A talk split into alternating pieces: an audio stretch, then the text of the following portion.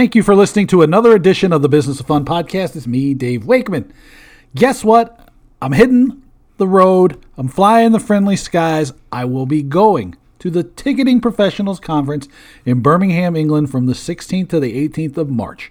That's TPC 2022 at the NEC Center in Birmingham, England, just across the street from the airport on March 16th 18th. Get your tickets at ticketingprofessionals.co.uk. Uh, it is the best conference uh, in Europe. It is probably uh, one of my two favorite conferences all over the world. Uh, the other one being in Australia. I mean, come on. England and Australia. That's amazing, right? Okay, but come check it out. I talked to Andrew Thomas, who one of the co-founders. Uh, over or getting close to 500 people signed up from sports, entertainment, opera, performing arts, theater, attractions, all over the place. A sold out trade show, and two really really great keynote speakers. A bunch of really awesome sessions. It looks like it's going to be a real hit. So check it out. Uh, it's the best thing going in Europe this year, I think. So check t- ticketingprofessionals.co.uk. Um, while I'm there, make sure you check me out at the Booking Protect booth. I will be hanging out with Simon and Kat and Kath and Haley, Liam probably, the whole team. I'm going to see if I can do some podcasts from the booth. Uh, but check out Booking Protect. Come by, say hello. Make sure you find me. Get the Talking Tickets newsletter, talkingtickets.substack.com. That's me. Friday morning, uh, four stories and some links and some blurbs, analysis, action items, all kinds of fun stuff. Check it out, get it. Make sure you visit my new and improved website, davewakeman.com. There's all kinds of stuff going on there. There's a store, there's many, many, many things coming up. Now, let me talk about today's episode because today's episode is a little bit unique, right? So, uh, this is a recording of a session I did for my buddy Ken Troop's uh, sports management class at SMU. Uh, in this thing, Ken has a guest lecturer come in on Tuesdays. I'm not sure if it's every Tuesday, but regularly on Tuesdays uh, for an hour to talk about some aspect. Ken wanted me to talk about pricing and branding. And as I was putting together this thing, I thought maybe it would be, help be helpful to put um, everything into context, right? So all the stuff I kind of work on. So we, so I covered a lot of ground in an hour. Uh, we talked about strategy the importance of understanding strategy, how the kids can understand what strategy really means now. We move into brand and brand building, then we move into marketing, then we move into tactics, and I close out with some pricing discussion. So I hit all of the big topics. Um, it's about an hour. Uh, hopefully, it's useful for you. Hopefully, it's valuable. There's a Q&A at the end with the kids. Um, but I really like to do these things. I hopefully I, don't. I'm not like uh, droning on and boring for people. So um, this is my conversation, uh, my presentation to Ken Troop's sports management class, coming to you as a special edition of the Business of Fun. Uh, hey, Ken Troop in class. How are you? Good. How are you? You've caught me while I was trying to plug in my microphone so you could hear me. And your camera, there you are, you're set. There I am. Good show. I, I figured everybody's like mostly in class, but some people are on Zoom. So I wanted to give you enough time to uh, get into class because I know that like if the night after Valentine's Day, if you've done it like I did in college, you probably were out late hanging out. Well, um, you know, no judgment. We're clearly uh, using in class lightly today, looking at attendance because there's two people on Zoom and not 37, 36 other people in class. So uh, there's some people that might have been out late on Valentine's Day. So for sure. So um, we're just kind of breaking down uh, IOC Russian Olympic skating controversy. The fact that we can't crush a 15 year old's dreams right now to, uh, you know, because she's so young. So anyway. You know, I would. I won't touch on that much in my presentation, but I think the thing is, is that if you're an organizing body, you have a, a responsibility uh, to protect minors, but also protect the sport. And I think it's just been poorly handled um, for what that's worth. I often fall on the side of like, uh, you know, this what is it, Socratic method of like doctors first do no harm and there seems to be harm being done here. But yeah, we can save those questions for after. We can. So this is, uh, we're just gonna dive right in, Dave. And I'm not gonna do a real formal introduction because I know you have an introduction in your notes. This is our friend of mine, Dave Wakeman, who's coming in as live from his home in Washington DC. Uh, Dave is a long-time ticketing, um, guy, never really on the property side, but more on the kind of the agency side, revenue side, strategy side. Um, this is, I think Dave and I really became friends via Twitter. I'm just telling you the power of Twitter and meeting, right? We officially meet on Twitter and then we've seen each other at many conferences, been on some panels and things like that together. But, uh, I put his. I note- snuck Ken into a conference. Don't let him lie to you. I got him in with my one of my passes. Don't let him lie. I'm I'm just Yeah, kidding.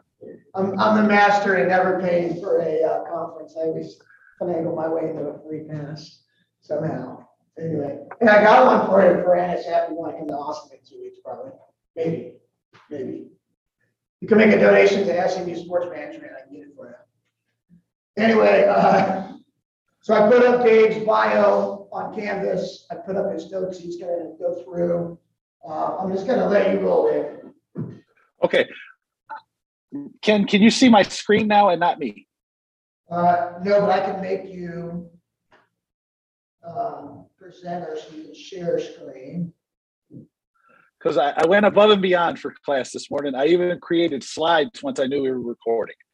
Uh, because I wanted to, Okay, yeah, right. Ken knows how, how impressive me doing anything with slides is. All let's see. Like this. How's that? Can you see the slides now? Uh, no. We see your same mug. My same big head. Okay, then we will forget the slides and I can share them with you after the fact. It You're won't matter. It was You're not gonna share screen on the bottom, It didn't work? didn't work. No. Huh. Let me see here. Shay basic. You want to email Desktop. me that, and I can share it from my computer while you're talking? I, I can. I'll send it to you. Yeah, this is fair. Now, see, this is kids. How this is how it works. It's okay. I'll just I share them with uh, everybody later. It's totally fine. Oh, Okay, let's see. Desktop. all right. Unless, yeah, the, yeah, because it, it's too it's too much trouble. I'm animated enough that it won't matter. That you'll you'll still you'll still get the full experience even without the slides. I I put effects and like little like dazzles and stuff in there just for fun because um, I wanted to uh, you know entertain in the first thing in the morning. I'm gonna start, but like Ken said, I'm gonna start with a 60 second, like with like a really short introduction to, about me because mainly I find these things to be utterly useless and like completely unentertaining for you. So I don't want to do that to you. So the 60 second overview of me is I want to refute what Ken said to start with. I actually was on the on the team side for but, but some of the worst jobs ever.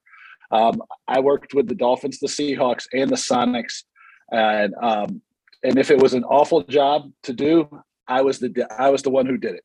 Um, so that was my primary side experience. I helped open the EMP in Seattle. So that's where I um, worked with Paul Allen, who was a co-founder of Microsoft. And it was the first time anybody really said to me, you know, Dave, you're actually pretty good at sales and marketing. And, and I took that and ran with it. Um, from there, I, I moved into moved to New York City. Uh, New York City, I got really heavily involved in tickets, and that was a lot through the secondary market, uh, through partnerships, and through um, my strategy and my marketing work. Uh, two primary projects that probably mean more to most people than anything else. Uh, I worked with the American Express Centurion Club program on the Black Card to help deliver tickets to anybody um, anywhere in the world, and I helped uh, use tickets to bring Yellowtail wine to the American market and both of those ended up being pretty uh, uh, well received, and they made me both money and a reputation that I probably don't deserve at this point, but that's okay. Um, you're you're letting me come speak to class anyway. Um, after a while of doing that, I started my own business that revolved around um, strategy, marketing, brand management, which is the bulk of what we're going to talk about here. Um, and now I am a worldwide recognized blowhard. So I w- had the chance to speak and teach and consult with organizations um, all over the world, including the Australian Football League, the National Basketball League in Australia, uh, the Sydney Opera, the Sydney Opera House, um, the National Rugby League, um, the European Soccer League, so the Championship, La Liga, the Premier League. Um, I've helped work on baseball teams, Madison Square Garden, a presidential election. I helped get the first elected attorney general uh, in DC history elected. Um, I, consulting, business to business stuff, every like thing imaginable. I am a blowhard to no end. Um, and that is probably about 60 seconds, and that's more than enough about me.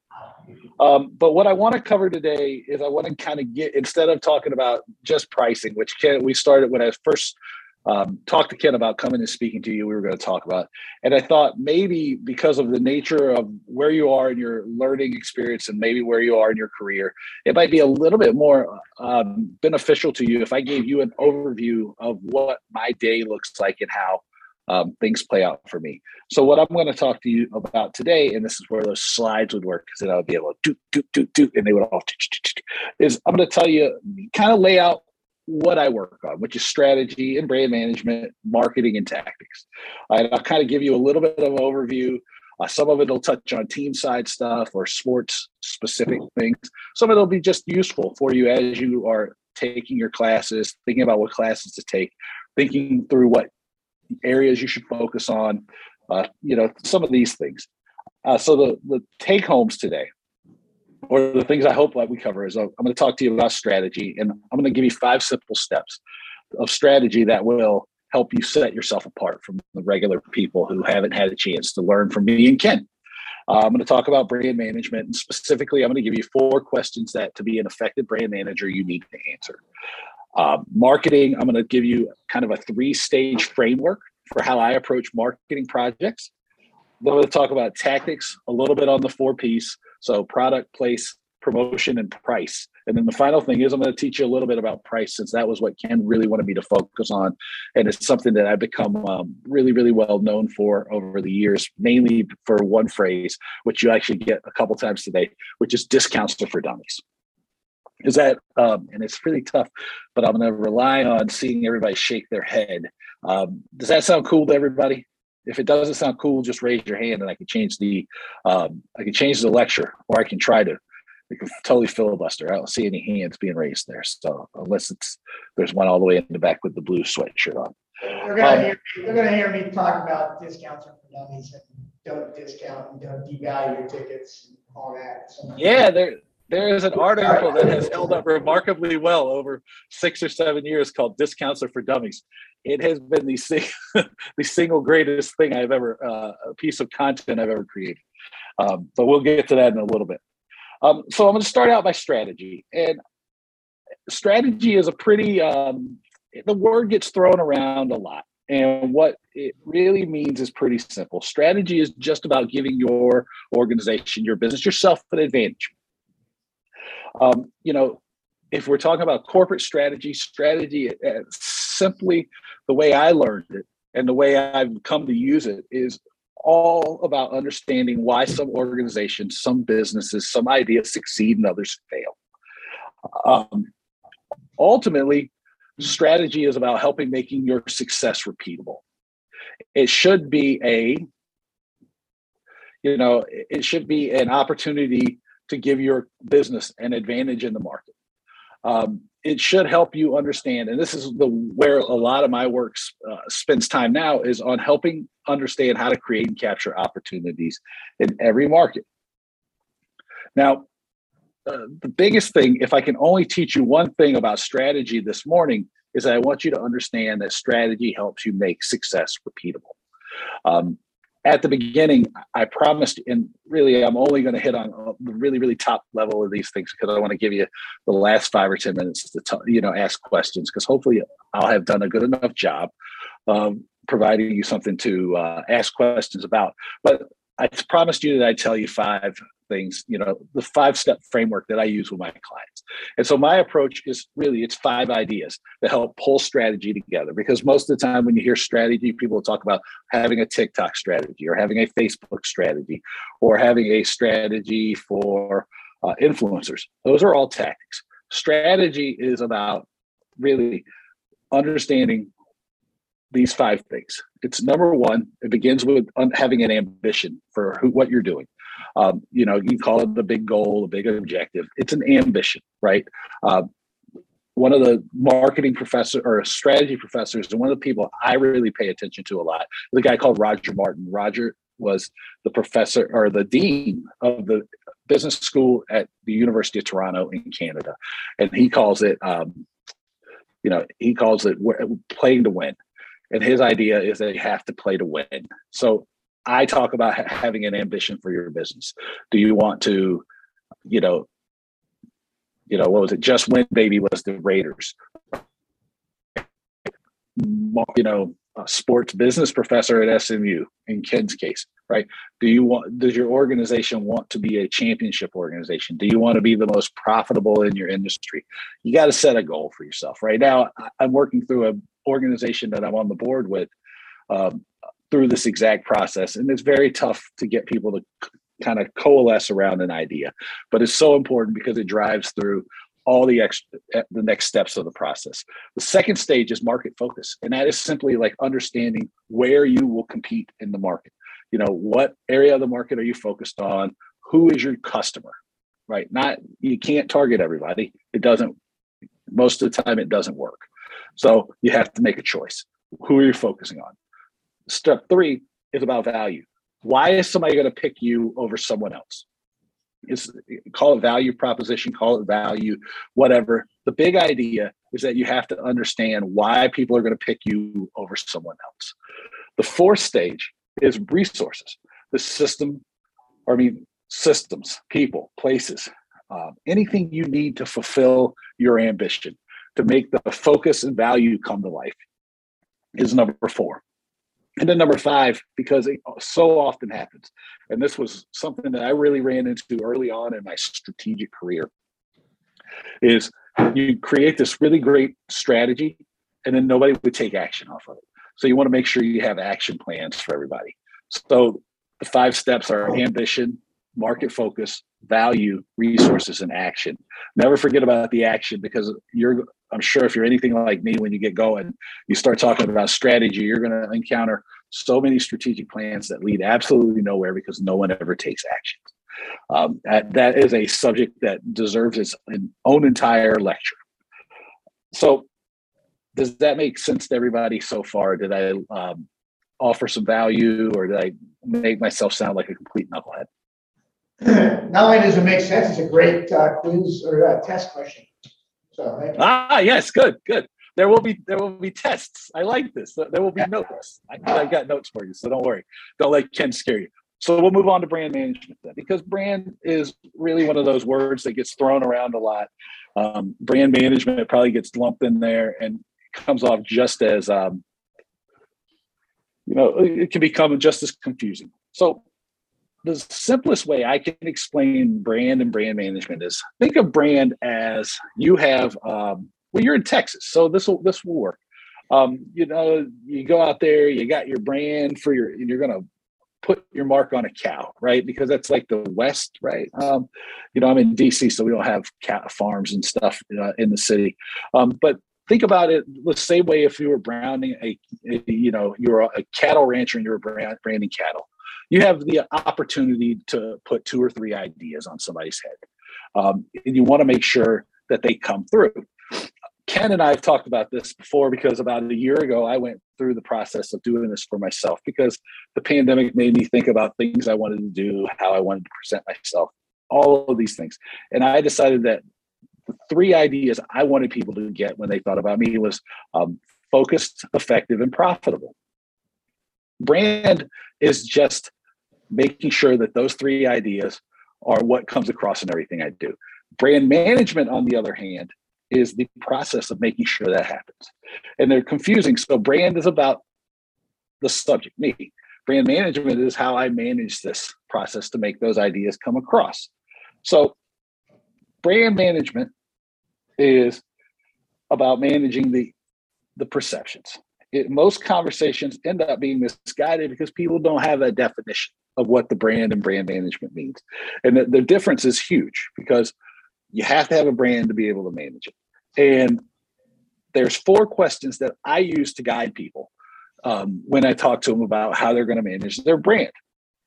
Um, the first question is who are we targeting, right? So uh, when we get to marketing in a second, I'm going to talk about the three stages of creating a marketing plan.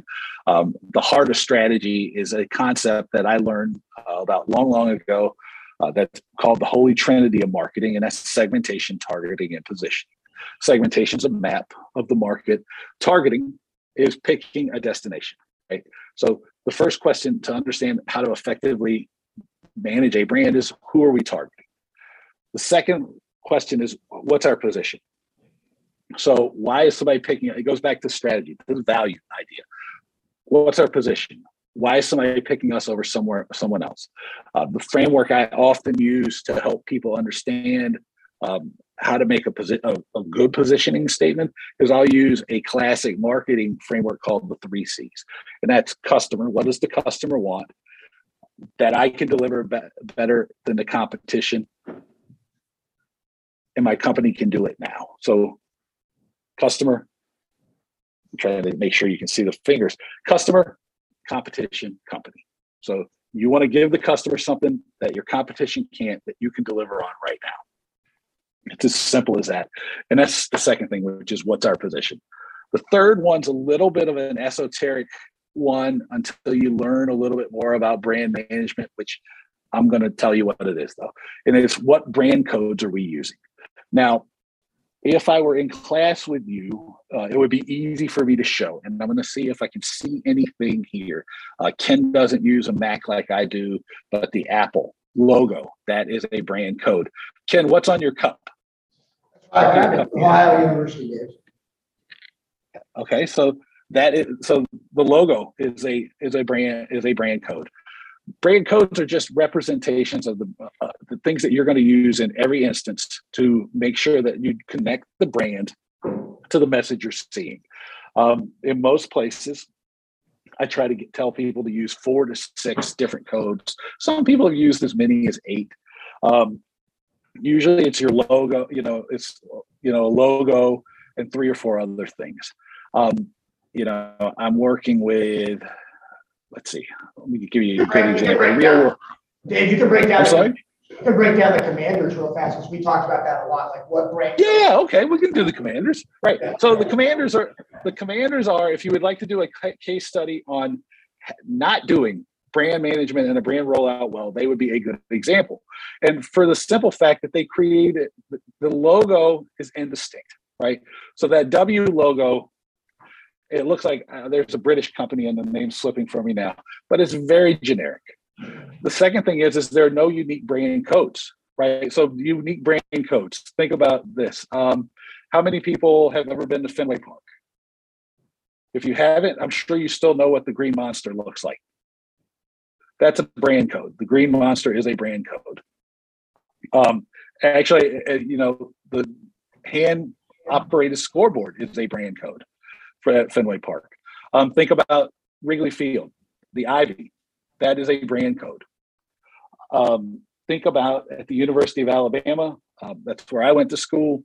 The pregame video with Bear Bryant growling and, and elephants. That's a brand code. Um, you know, so brand codes are just ways that you represent your your your your your your brand value, your core brand idea. Um, you know, the logo you want it to mean something when it comes across. Um, if you see something, you know, if you see an image of again the green monster, you know exactly what you're talking about. You're talking about Fenway Park and the Boston Red Sox. If you see a color works, right? So if you see a Tiffany blue bag, right, even without the logo on it, you know that that's from Tiffany. Or am I wrong? Does that if I if I held up a Tiffany blue bag, which I don't have in front of me here, without the logo covered, would everybody know that one? If you wouldn't, raise your hand. So just the guy in the red sweat, sweatshirt. So that's pretty good. I mean, that's like Tiffany um, has been trying to refresh their brand, um, but that would be a pretty that that's a brand code. Um, think about the pointy ears. Here's here's a comic book one for the uh, you know Batman's ears that's a brand code, right? So these are just things that like when you see them, you connect the image with the brand, right? The the silhouette of a Tesla, the Model Three, right? That's a distinct brand asset. It is a brand code. You know, so I'm sorry. SMU pony. exactly correct. The cowboy star, right? All of these things. I mean, I- I'm trying to steer away from logos and try to stick to sports or things that'll be like really, really like re- relevant in the uh, context of class. But those are all brand codes. And so the third question is, what brand codes are we using? And then the fourth one is pretty, pretty simple. It's like, how will we execute? Because everything has to come back to execution. You have to always take the strategy through to the execution because without it, you're going to fail. It's as simple as that. And unfortunately, you see a lot of great strategies fall to the wayside because people forget to take action. Um, does that make sense to everybody? Uh, was is that helpful? Did it not make sense to anybody? If so, raise your hand. It's okay. There's if if it did make sense, I failed. So let me know. All right. Good. I'm two for two so far, man. I'm doing pretty good for so early in the morning. This is awesome. All right, so we'll talk about marketing next. And marketing is another one of those things like strategy um, that gets confusing for people because there's so many people um, that use that throw around the term marketing and they you know uh, they use it for because they're trying to sell you some crap or you know they're they, you know they just they don't know what they're talking about maybe they're not very effectively uh, trained uh, the simplest thing to remember about marketing marketing is about selling stuff right? Uh, ideas products services um, whatever. You you got you got to move something you get people to buy something right? It's you're selling your ideas you're selling your products you're selling your services. It's not all of this other garbage. If there's not a selling component of it it's not marketing. It could be communications which we'll get to in a few minutes when we talk about tactics. It could be whatever the ultimate goal of marketing is to get someone to take action on something that you need them to take action on and buy that product service idea and that's probably a little as fuzzy as my um, definition of marketing will ever get for anybody. Um, so, to me, the biggest thing that uh, there's a couple big things that I would like to teach you about marketing, but probably the most important and the foundational one because what I'm going to teach you is the three phases of marketing. Uh, anybody can teach you. The thing that seems to get lost a lot, though, and it's very important to learn it early because it, I always knew it. I didn't have a language for it when I started out, and it probably would have been helpful to under to have the language and understand that it was like a real um, powerful marketing concept. Was this idea of marketing or of market orientation? Uh, it goes by outside in thinking. It can go by um, customer focus. Can go by a bunch of different names. The idea behind market orientation is pretty simple, though, and that's just really helping bring the voice of the customer into the organization. It's seeing what you're doing through the eyes of the customer. The way I teach it in workshops and seminars and classes like this is that when somebody comes to me with a marketing question, a marketing idea, actually, Ken's been on the end of this one too. I've definitely given this one. I go, You ask me any marketing question, and my answer is going to be, I don't know. And the truth is, is that that's what marketing orientation requires. Marketing orientation is simply this process of saying, like, look, I don't necessarily know the answer to the question you're going to ask me, but I do know how to find it. And so, market orientation it helps you just the idea of understanding that like you aren't your market helps you step back and say what do people really want? What can i really offer value to them? You know how do i find out? And the answer is usually with research which i'm not going to get a chance to cover a lot of today because i mean i really only have about 45 minutes or so with you. But research is um, i'm going to see if ken can share an article i wrote uh, for the ALSD called Backward Market Research. And it talks about this three step process that I use to understand how to make my research matter and how to like not be a complete moron and like fall into the trap of just like getting lost in data. And the simple process, the, the three step process I use for this is understand what I'm trying to answer, right? So define the question that I'm looking to get the answer for in my research. Figure out what's the best way for this stuff to show up and then I design a survey around it, right? So I don't get trapped in big data. I say, I need to answer this question. I figure out what's the best way that I'm going to see the answers. It could be multiple choice questions. It could be long form, short form answers. Um, you know, it could be net promoter score. There's probably a, a thousand different ways you can look at an answer and then I design everything around it. And that's what market research or market orientation and market research do for you, which leads into the three phases of a marketing plan and marketing strategy through my eyes. And so, this part where market orientation and research is diagnosis. That's stage one. And that's just understanding what the situation you're dealing with is, um, what some of the challenges you're facing, what the market really wants is. Um, diagnosis. Part two is about strategy. Earlier, I talked about STP, so segmentation, targeting, and positioning. To do an effective segmentation, you need to do your research. It's as simple as that. Um, targeting is about looking at the market based on behavior, because I believe in behavioral, not demographics, not um, based on like star sign or anything else. I look for behaviors that drive decisions because um, a classic example that has been showing up on lots of memes on the internet and lots of presentations. There's a great slide from uh, someone in the UK, the name's slipping me right now, of Prince Charles and Ozzy Osbourne side by side. And if you look at the, just from demographics, they fit the exact, they're the exact same person. Uh, you want to look at behaviors, right? Because behaviors are what makes people buy this buy. It's what differentiates people. It's the most important thing. Um, and so that's how you target effectively because you want to look for behaviors. You know, what can I do that's going to help make these behaviors come my way? That's part two. And then the final part of the strategy is positioning. The three C's. Through the strategy, you come up with some objectives, you build a custom funnel. Then you move on to tactics, which is part three. And the tactics we'll be leading into in a second, where I will get to the magic hour for Ken, which is the pricing segment of this presentation. The tactics are just the four P's. People are going to, and they're poorly trained marketers. I can say this without any fear of repercussion. The blowback I can take, I'm strong enough to do it. If somebody tries to sell you on anything that's not the four P's of product, price, place, and promotion, it means they don't know what they're talking about, right? It is just a framework that has held up for a hundred years uh, that helps you understand when you're delivering on your strategy that you have all the nuts and bolts in place that you can go on. So that's marketing from my point of view. That is a huge part of my day. Um, as a professional in either in, in sports or just in your career, a lot of times you're going to be challenged because people are going to talk about a lot of about communications as being all of marketing. They're going to lose the ability, you know, the idea that say, selling an idea or selling a product or service is the most important job of marketing. Uh, they're going to f- chase the new shiny bubble, bubble uh, idea, tactic. Um, I, am I'm, I'm gonna I'm gonna make a joke here. Um, if I'm serious, if I end up hitting the point though, they'll be great.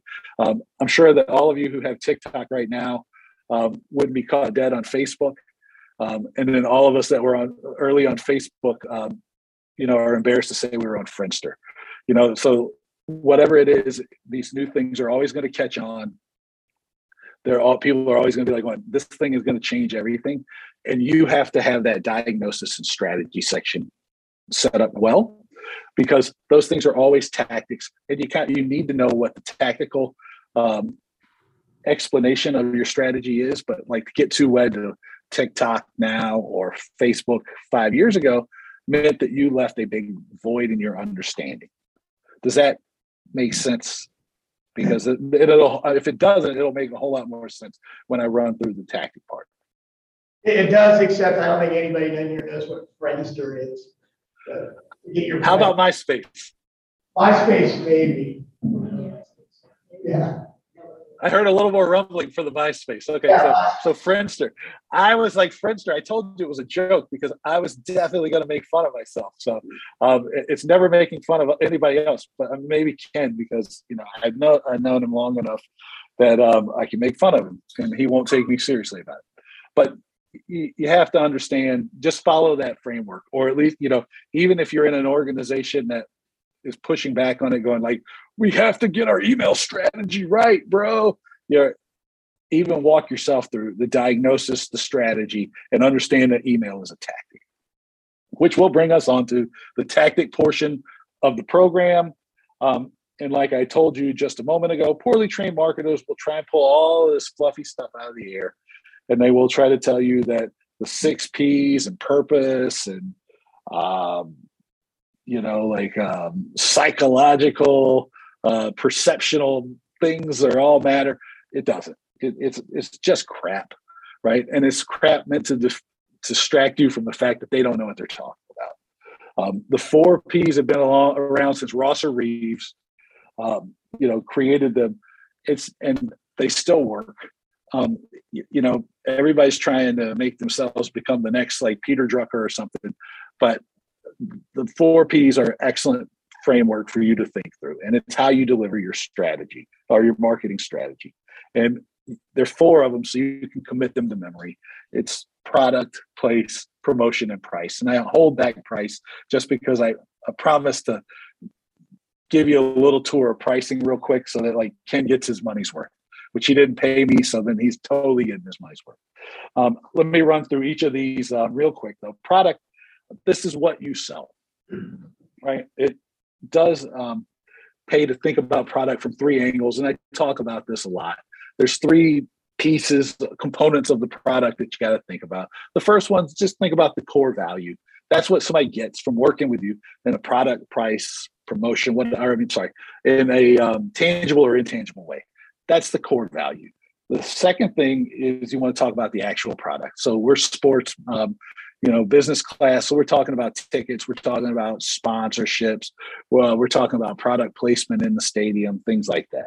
And then the augmented product, which is often not discussed nearly enough, is everything, right? So it could be the ingress and egress, it could be the experience parking, it could be standing in line to get a beer, uh, it could be the cost of things, it could be the neighborhood the ballpark's in. It could be the website experience, of buying the tickets.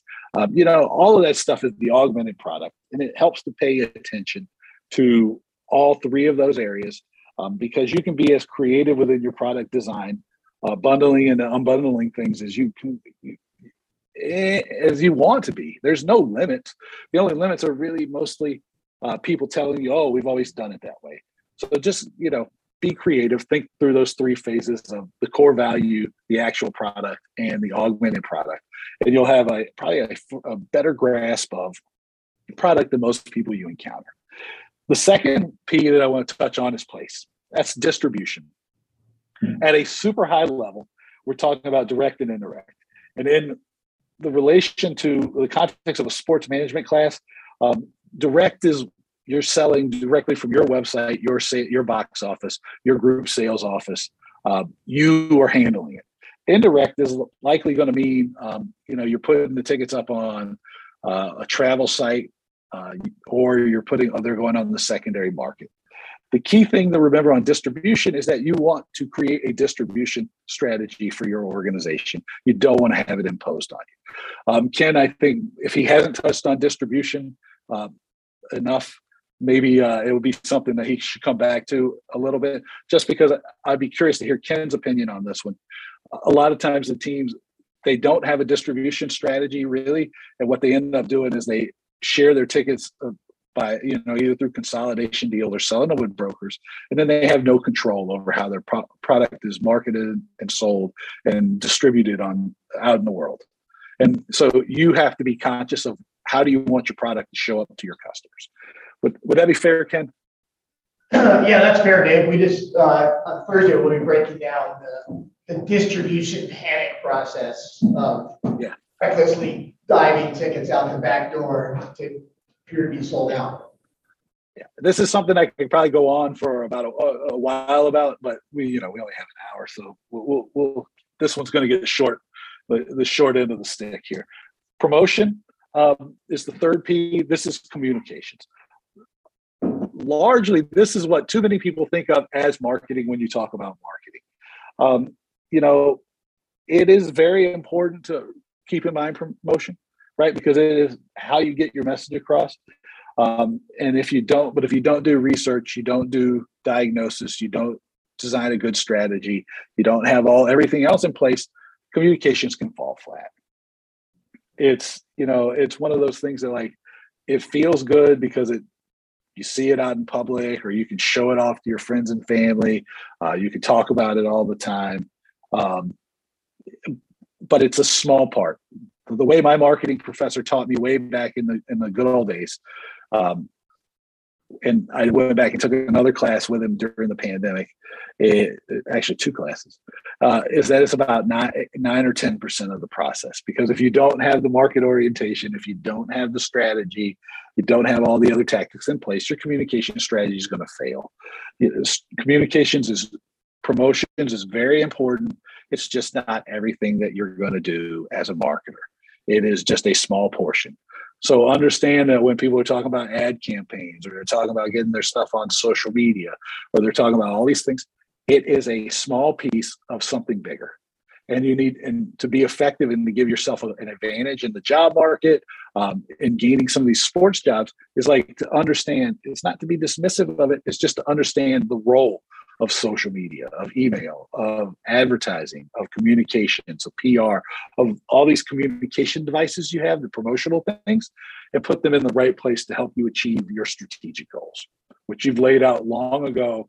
Um, and you're going to be the only young professional in your group because most of the people that you're going to be around aren't going to think about think strategically because most of them have, you know strategy seems to fall to the wayside far too often in people's educations and learning so that's the third P. The fourth P, and then I'm going to totally nail it to give you about five or six minutes to ask questions, is price. And this saved it just for Ken, the best for last. Uh, pricing is marketing's MVP moment. Why do I say that? And I've been saying it a lot lately. It's because the price lever is the most important lever that you can push. Um, there's pretty good research on pricing now.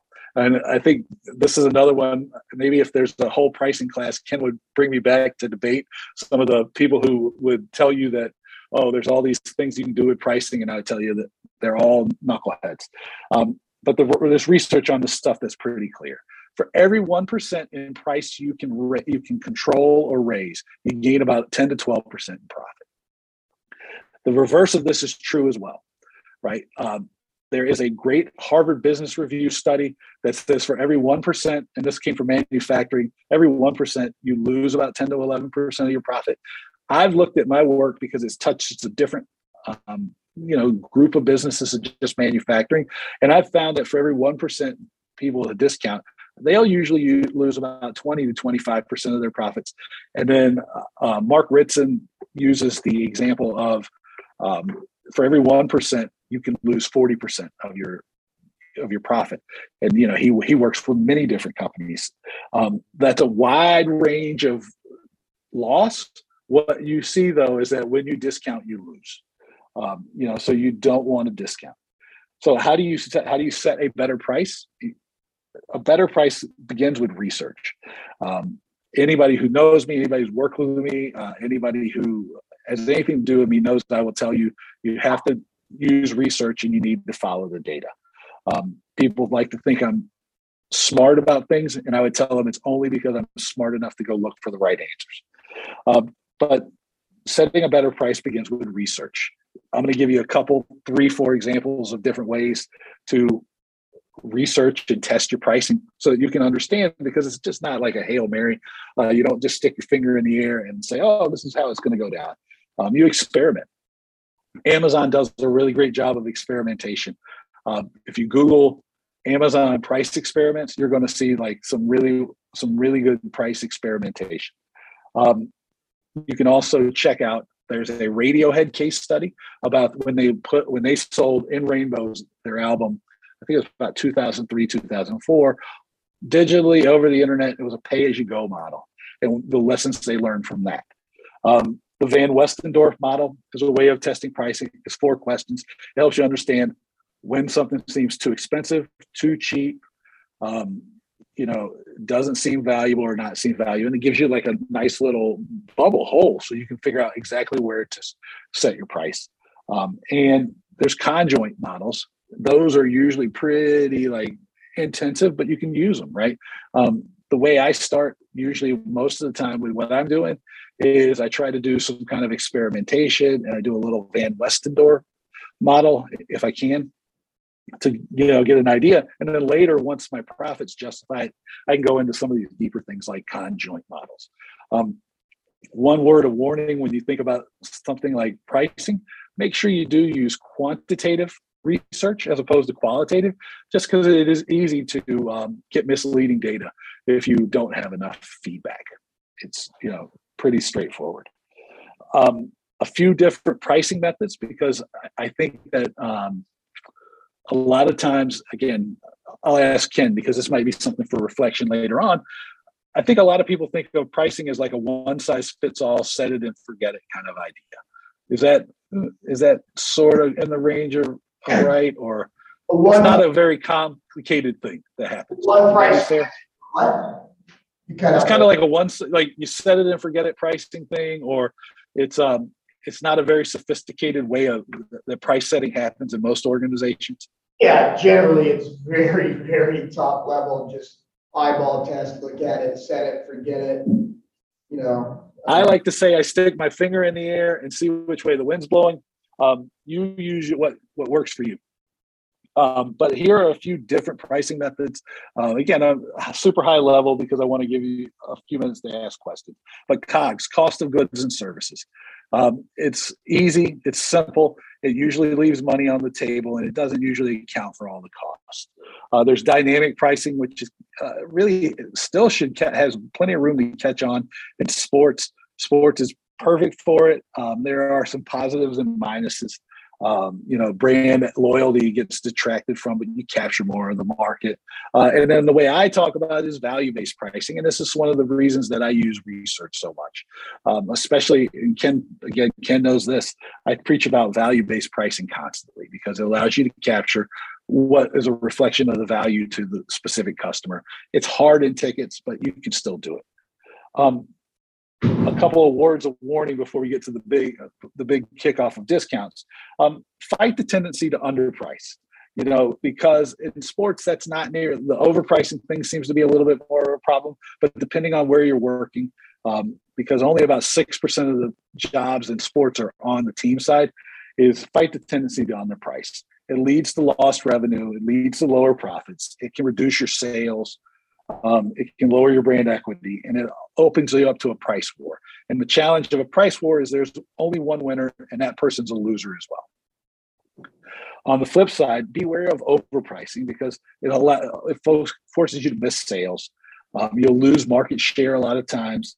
Um, it can impact the brand perception, and it often can lead to panic discounting, which leads me to my most famous area of expertise when it comes to pricing discounts. Um, I am famous for saying discounts are for dummies, um, and people hated it at the time, yet it has stuck with me. They also couldn't tell me I was wrong; they just hated it because discounting is this really, really um, easy to do thing that's awful for your business. Um, discounts do a number of things that will really hurt you. They destroy brand equity right? So they all of that brand equity you build up through the brand management process out the door. Discounts destroy profits. Like I told you at the start, it doesn't matter if you say for 1%, you lose 10%, 10% like they did in manufacturing. You take my example of 1%, you lose 20 to 25% of profit, or you use my marketing professor, Mark Ritson's 1 to 40. What, what matters is that you lose a boatload of profit when you discount. Um, discounts will hurt your sales and discounts will train your market to wait. Um, and the thing that stuck with uh, me was like going, well, you can't never not discount, can you, Dave? And I go, the truth is, is like at some point you may have to discount. I give people a discount if they pay early.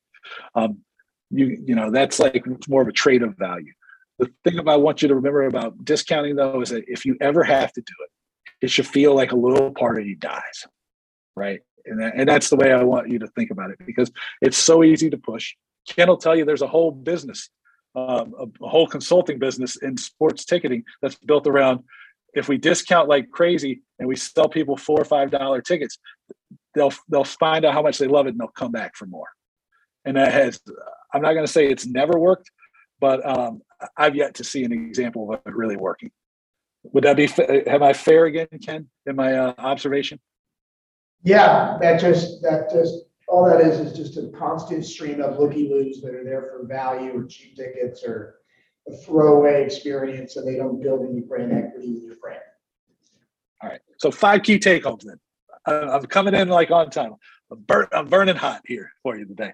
Strategy is about understanding why some businesses succeed, and some fail. Uh, the most important thing you want to think about strategy is you want to help it remove luck from whether or not you do well or you know you achieve success. Two is brand management is the process of managing the perceptions of your business. Your brand is just those perceptions, those two or three ideas that you're able to stamp on somebody's head. Number three, marketing is about selling stuff, ideas, products, and services. Good marketers follow a pattern of diagnosis, strategy, and tactics. Always in that order, rinse and repeat, continually following the process. Number four is tactics are how you deliver on your strategy. Don't let somebody lie to you and tell you that the four P's don't work or that marketing is only communications. It's not. That's, they're just tactics that help you deliver on your strategy. And number five is the I'm saving the best for last with pricing. Pricing is marketing's MVP moment. Um, if you control the pricing lever, you stand to gain a lot of pro- uh, profit, or you stand to lose a lot of profit if you discount. Every time you give a discount, you should feel like a little bit of you, you your soul dies. That's it. Um, that's all I got. I would love it. Um, Ken probably has a way for you to make sure you stay in touch. You can visit my website though. It's davewakeman.com. You can email me, david@davewakeman.com. You can connect with me on LinkedIn and Twitter. Um, and then there's some newsletters about sports business and marketing that if you go to my website, you can, there's a box that'll pop up and you can get those. Um, I would say that now that I have been in Ken's class as your professor as well, I am a resource. So don't hesitate to send me an email to ask a question. Uh, I can point you towards a resource um, I, you know, do whatever. I, I, try to do as many of these as I can. Ken will tell you. Um, I try to add value and I try to make sure that I can be helpful to people because I know how hard it was sitting in those seats, and I think it's only probably gotten harder. And so, if I can help you be successful, uh, you know, there's nothing I want to do more. So, any questions? Or have I overstayed my welcome? No, no, we're just gonna get warmed up. You just gotta pick somebody, dude. Just pick somebody out of the crowd and we'll. Why can't you really see anybody? All I see is like a little little things. Can you pick them? They'll answer. They'll ask me questions. All right, Jack, what do you got? What questions do you have? Jack, come on. Jack's about two thirds up. You talked about how during your career you worked for the Sonics, you worked for the and two other NFL teams. And you said that you got the jobs that like that were awful. Why did you to do that for so long if they were awful? Okay, so I did not do them for very long. That's the whole thing. Um, I very quickly decided that like that kind of grunt work was not for me. Um, there was nothing wrong with it. I was happy to do it. It was just um, I was doing so I worked for the Dolphins on game day uh, aspects and like some promotional stuff um, for about two years, and at the same time I was I was going to school and I was um, working in nightclubs. I started out opening nightclubs, um, and so then you know so part of it was like working my way through college, and then for the Seahawks and the Sonics, I was doing again doing game day stuff, and it was at a time when I had just moved to Seattle and I would say I did it for maybe probably like eight, 12 to 18 months. And it was part of, you know, again, taking some classes. Um, and it was at a time when I was helping open the Experience Music Project for Paul Allen. And so some of the early stages, there wasn't a lot going on. I didn't know any people in town. So I figured the best way to like meet people was like kind of keep myself busy working. So my my period like doing some of these really really awful jobs um, and they're no awful than any other like game day operation jobs were.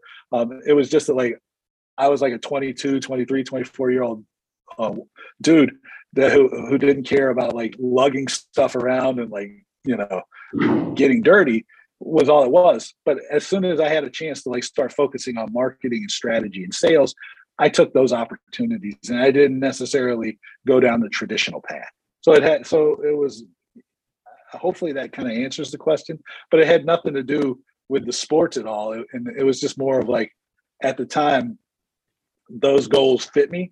And then as I moved forward, they didn't fit me as well. And I made a change. Dude, what did you learn in those first three opportunities just to be in buildings and to be around fans and, and sports individuals? What did you learn that you use today? What did I learn that I use today? Okay, so let me give you three things that I learned. Number, number one, I, I learned the importance of connection with the fan, right? And I think this will hold up, and Ken would probably say, um, I know that like there was a profile about sports tickets a long time ago, or maybe last year, the ESPN article that I was featured in that talked about me being the voice of the of the fan and the customer, and, and it's so important. And sometimes it's hard to keep the customer and the fan in, in mind. Uh, the fan gets dismissed a lot of times. In my research, the fan feels like the, you know they're dismissed. Um, I learned about the importance of the customer and the fan.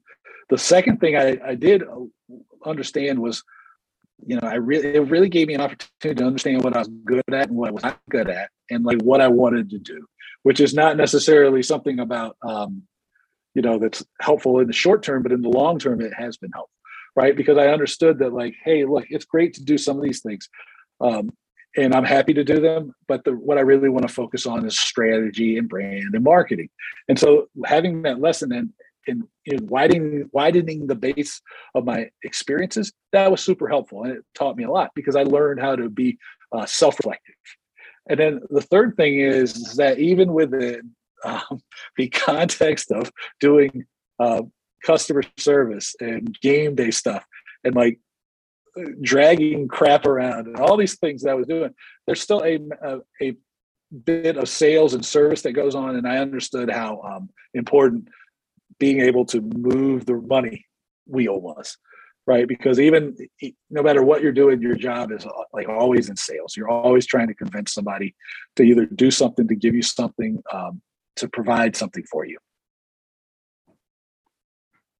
So i guess my takeaway of that last point dave is just maybe you being reinforced in how important every part of the experience is in that fan's journey right? Oh absolutely Correct. Yeah. My definition, uh, or I don't know if it would be my full definition, but like to go back to the marketing section of this, I would tell you all to keep in mind that no matter what you're doing, everything is marketing, right?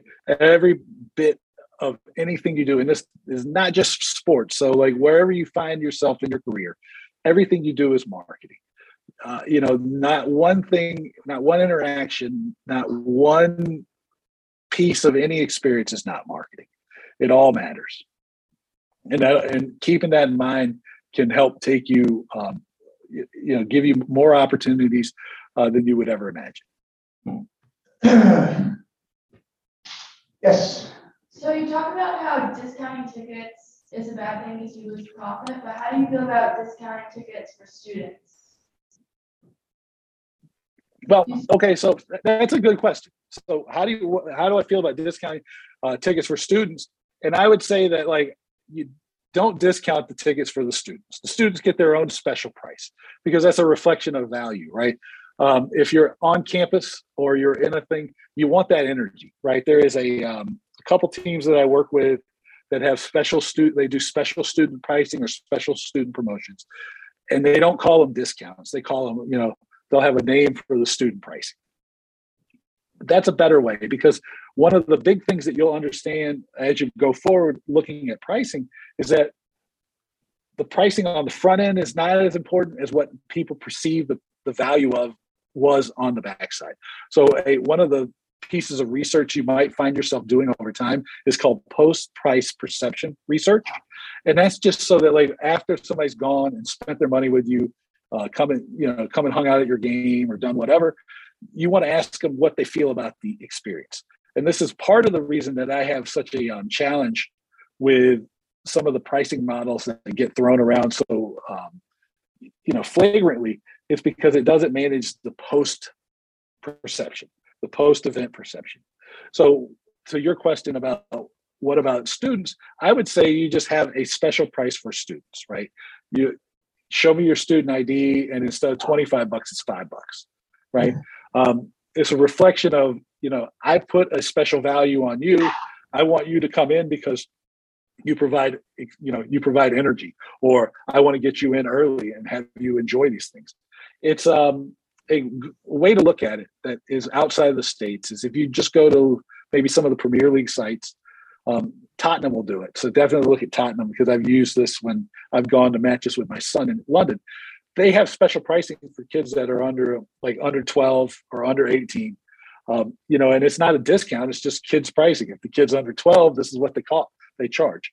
Uh, I would view it that way because as soon as you open the door on the discount, you're like, oh, well, what else are they going to give me a discount? It's the discount itself is one thing, it's the perception that's the most important thing. Does that um does that help or is that like still unclear? Let me see if I can add some clarity. I mean, just think about it, the price is the price of the falls. If you want the price to be X for students, just set the price as X, right? I think I called you, Dave, like, the, the Rangers were going on sale with opening day tickets, or their individual tickets for the season. Mhm. On a Friday, think, ten AM, and they sent out, they started Facebook messaging and targeting people with ads that, hey, good news, we're gonna offer for the first twelve hours of on sale, we're gonna give you a discount if you buy in that first twelve hours, like X percent off or whatever. And I called Dave just about to lose my mind because I'm like, why are they, before they've even gone on sale, you're already offering a discount? So just like, you're not, just the D word or that discount perception is just a huge negative, you know, kick, kick to the knees, to the shins in your pricing strategy. Because if you're gonna offer it for ten bucks, just offer it for ten bucks. Don't offer it for twelve and say, buying the first twelve hours and get it for ten is just defeating the whole purpose, right? I would so to to build off of Ken's point there, I would say that if you said, "Hey, look, as a special offer to buy early," right? Then you just put your tickets on sale for twelve or fifteen dollars or whatever it is. You know, for these first twelve hours, these tickets are going to be ten bucks, right? And they're never going to be like you know, or maybe it's five bucks because a lot of a couple of years back there were a lot of five dollar discount promotions. It's like going, "Hey, look, we're going to put all of our bleacher seats on sale," like, and you could be like any team in the in, in the country doing this baseball or you know like texas the rangers could say well we're going to sell all 300 level seats or 400 level seats however the stadium's uh, set up now at five dollars for the first 24 hours after that they're never going to be less than five dollars but you got to be willing to stand by that right they're never you're never going to get a better price than right now and so the, the challenge for discounts is that like no one people might say it they never stand by it right? Um, you know, because they, oh, I'm going to miss out. I'm going to lose a couple bucks to the secondary market, or uh, I'm going to miss the sale, or I'm going to miss all these other things. The biggest challenge that most teams are dealing with is that they manage their brands like morons, and the fact that they don't think that they can subtract brand equity. They feel like um, the term is everybody should kiss the ring still, even though attendance, real attendance is down. Um, and a lot of times it seems like the brokers and the consolidation deals have have ticket sales on life support. And so when you think about pricing and you think about discounts, think about what the perception is and how it adds or detracts the brand equity that you've created. Um, to me, opening up pricing for younger for students and younger people is an addition to your brand equity because there's a there's again research shows that getting somebody involved in your organization, in your team, in your sport earlier has huge benefits to lifetime customer value. Do I want my first experience to be like, going, hey, I went because this was $3? So just think about it, manage it through the perception, right? I'm going to sell these tickets, this first, these first thousand tickets for five bucks. And then once that's it, that's that's done. Or sell the first thousand for a dollar each, right? baseball got so much inventory they don't know what to do with. Sell the tickets for a buck. If somebody sells them on the internet, uh, Facebook or I mean StubHub for twenty bucks, who cares, right? What it is is you move those tickets and you never go below that price. Stop trying to play a game that you can't. You're that you're you're not even sure you're playing. Play the game you're in. Trap, Dave, right, that what eighty percent into or whatever the number is, is like, instead of just, here's the price, and here's the offers that are gonna be offered with that price. they're saying, here's the price, and then the next day they go, oh, but here's all the discounts you can get on, on top of that price. Yeah. Whatever, it's just the cart before the horse. It's okay to have offers. You just have to set the offers and the, the on sale. We did that all the time and it, it works. We can buy early, get X off or whatever the percentage is, but it's, you have to then, you have to announce all those things before you lock in and set your prices. What happens is teams go, here's all our prices, here's everything, and then they start offering throughout the seasons, peppering in because they lose eight games in a row. Like, oh crap, we gotta figure a way to get tickets sold for this Saturday because I gotta sell out, you know? And then they start to offer, it's not part of the strategy. Short story. Yeah, I was gonna say it's it's the challenge of that you're always gonna fight. This is like if maybe I don't know.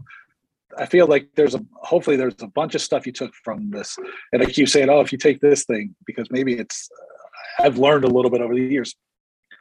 Keep in mind that you always want to put strategy before tactics. Um, you know, it's it's a it- it's a um, it's an unfortunate reality of the industry that too often tactics drive everything. And what happens when you're so tactically driven is that that it feels good to discount because you at least you're doing something, right? It feels good to throw out a promotion because at least you're doing something, right? Um, it feel you know feel like you're creating flexibility for yourself, right? By not planning out your pricing and your promotions in advance, right? It, it feels good, but what really does is it sets you back. And the re- and the reality of, of you know psychological studies of this thing of like mar- of, of marketing have done is that when you start discounting right which is like a sign that you don't have a strategy that's like my number one sign that you don't have a strategy is when you go crazy with your um, discounts is that it takes seven to ten years to mentally reframe the conversation so for seven to ten years after you start pricing um, discount price-based promotions it's going to you're going to be a, a discount brand in people's heads you're going to fight that perception for the better part of a decade I have one more question, but let's see if there's any other questions. Jack? Um, here at SMU, we have a big problem with getting lot, uh, lots of people into events. I'm not sure if it's ticket sales or showing up. I think it's all student tickets. How would you get more students and people into, uh, games here? how would you get more students into games i mean eh, i'm not going to have a really great answer for you because you know there's going to be a lot of context involved in this i think though the first thing is you got to look at like you got to do some research around what what people are doing besides going to the games. That's the first thing. Because you want to know why people are p- choosing to you know maybe you know are, are they choosing to study? Are they choosing they have a job off campus?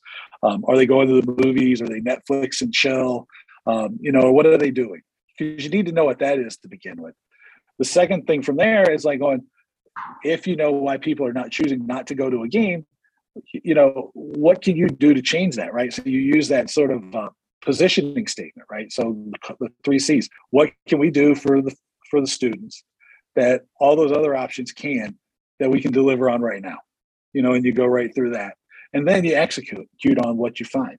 You know so again it's like diagnose the situation follow your strategy and then you develop some tactics to discover it. To give you specifics i don't necessarily i'd have to do a little research and that's like you know that's usually the answer to everything it's like start there and figure out what's really going on does that help jack One of the biggest issues, they have barrier to fun issues here, right? Barrier to experience. A lot of times they have late afternoon games.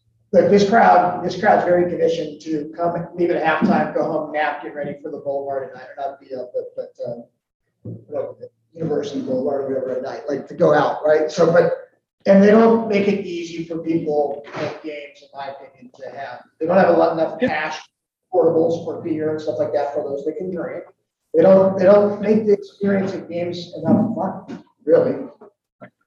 and that would be that would show up pretty pretty right away with your research right and, and like to jack's question you know i'm sure if jack's thinking through it the way i i would try to think of or maybe i think through it with experience is like so if I'm thinking about through it from my own experience, it looks like Ken saying where it's like not easy to go, the times are inconvenient, blah blah, blah like all those things. So then the next question is go. Maybe I'll talk to a couple of my friends and figure it out, right? So I can kind of develop a hypothesis. Seems great. Then maybe if the athletic department would have a little focus group and go, why aren't the kids going? Right? Why aren't the kids coming to the games? And then they would have an idea, and then you can you can resolve you know you can resolve the issue then, and that would be the way that like you put strategy to action.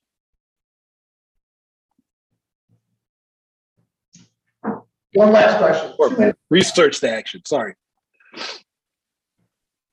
Anybody else? I think hopefully some people in here have already signed up for your newsletter, Dave, because I think it was on my recommendation earlier, and I definitely tweeted stuff, and you can definitely, anytime you want to give us a quiz question, just use our hashtag for the class, anything on the hashtag is, they'll open for a quiz, so. Oh yeah. I'll drop some secret some secret notes in from today's lecture. Yeah, yeah. so. All right, any last questions? All right. Thanks, Dave, we appreciate it. Thank you so much for humoring me and listening to me. I hope it added value. Again, don't hesitate to use me as a resource. Definitely don't hesitate. And I, I love your notes. All his notes are up on Canvas. Like it's a quick start guide to all the BS that, you know, marketing and this and that. Like Dave's notes are just streamlined, like cuts right to the core. But as a professional marketer in sports, you follow this guideline, you're you're going to be ahead of a lot of people. So. Yeah, I yeah, thank you for that, Ken. And I would t- totally uh, second that because the truth is, is that unfortunately you're going to encounter a lot of people who aren't trained in the jobs they're doing, and that's not like to put them down. It's just like a reflection of reality because everywhere I go, most of the marketing people aren't really well trained. Most of the strategy people have never been trained in strategy. Um, most of the brand people have not been tra- uh, trained in branding. So even the little guidebook and notes that I've given you is more training than a lot of these people have. So trust your knowledge, right? Find good resources, and you know, and and, and don't be afraid to like stand up for your ideas. But That's a good one to end on. thanks again for having me. Thanks, Dave. Tell me what you thought about my guest lecture to Ken's class by sending me an email. Is my name Dave at davewakeman.com. Check out my website, davewakeman.com. Make sure you come and see me at the Ticketing Professionals Conference in Birmingham, England on the 16th to 18th of March. Get your tickets at ticketingprofessionals.co.uk. Tell them I sent you. Um, I will be hanging out at the Booking Protect booth. Uh, I cannot miss the opportunity to hang out with my friends Simon, Kat, Kath, Haley. Uh, hopefully, the whole team will be there. Uh, it'll be great to see everybody. Vicky, Vicky always brings me great presents. It's great. Vicky, if you're listening, more presents, please. Uh, but check out Booking Protect, bookingprotect.com. Find out how you can offer your guests uh, refund protection. Uh, just like the Sportico article talked about, uh, refund protection has become more and more important for people as the tickets have gone on sale from the pandemic. Uh, the more uncertainty, the more uh, challenges in the world, the uh, every time there's like a hiccup with the virus, uh, all of that stuff adds up and makes people look and yearn for refund protection and peace of mind that they can get from having even something as simple as refund protection to protect the purchase of their tickets. Uh, make sure you check out the Talking Tickets newsletter. It's at talkingtickets.substack.com.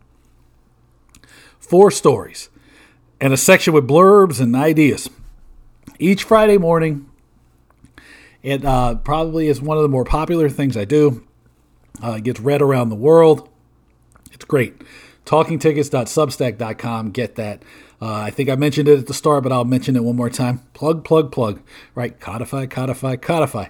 Uh, DaveWakeman.com. You can get newsletters. You can find blogs. You can find all kinds of stuff there.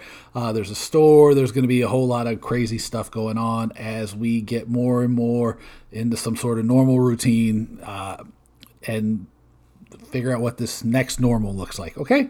Um, as always, I thank you so much for being here. Uh, there's still so many challenging things going on in the world. If anybody needs me, just need somebody to talk to, I'm ugh, hopefully I can be here for you. You know, send me a note, uh, send me an email, give me a call, whatever. Uh, don't feel like you have to go through any of this stuff alone. I'm here for you. Okay. But until next time, I thank you again for taking the time to listen, for paying my stupid, stupid, stupid stuff attention. I mean, mostly that's just my my lack of seriousness about most of this stuff. But thank you so much for paying attention to me and my ideas and my work. Uh, it makes this worthwhile. Hopefully, you find it valuable. If you find the podcast valuable, share it, review it, rate it, do all those things. Share the newsletter, share the blog post. It's really one of the best ways that I do to continue to grow my business, to drive uh, more people paying attention to the podcast and the newsletter and everything else. And I can't thank you enough because it just means the world to me. Okay? Until next time, I will see you soon. Be safe, be careful, take it easy.